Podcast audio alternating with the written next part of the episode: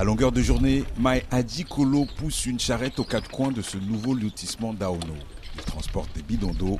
Mai Adi est aussi disponible pour livrer du bois. Malgré ses traits de visage tirés par les efforts physiques, ce quarantenaire est en paix désormais avec lui-même. Il habite avec sa femme et ses sept enfants dans un logement en dur, après dix ans passés dans plusieurs camps de Maïdougouri. En fait, je suis serein car à chaque fois que je quitte ma maison et que je reviens, je retrouve ma famille saine et sauve et la communauté aussi vit en paix maintenant sans aucun problème avec Boko Haram. En 2015 et en 2019, Mayadji n'avait pas voté comme des millions de déplacés de l'État du Borno.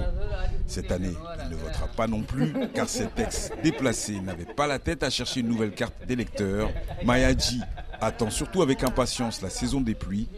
Les réserves de nourriture reçues de la part de l'État de Borno et de donneurs privés sont épuisées. Les 100 000 naras, soit l'équivalent de 200 euros d'aide d'installation, sont aussi un lointain souvenir. Nous cultivons pendant la saison des pluies, nous produisons de la récolte 2 à 3 sacs de nourriture qui peuvent nous faire vivre pendant un certain temps.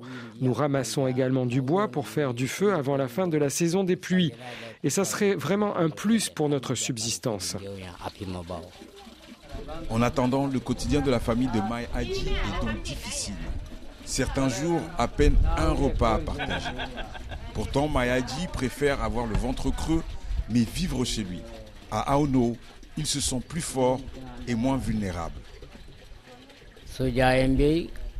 Il y a des soldats qui patrouillent toujours jour et nuit. Alors nous dormons les deux yeux fermés jour et nuit. De temps en temps, il y a des voleurs qui volent nos petites choses à manger. À part ça, nous n'avons pas de problème maintenant. Et cette présence militaire est renforcée par l'appui de miliciens volontaires car ici, à moins de 25 km de Maïdougouri, la dernière attaque mortelle de Boko Haram remonte à février 2021. Moïse Gomis, de retour de Maïdougouri, RFI.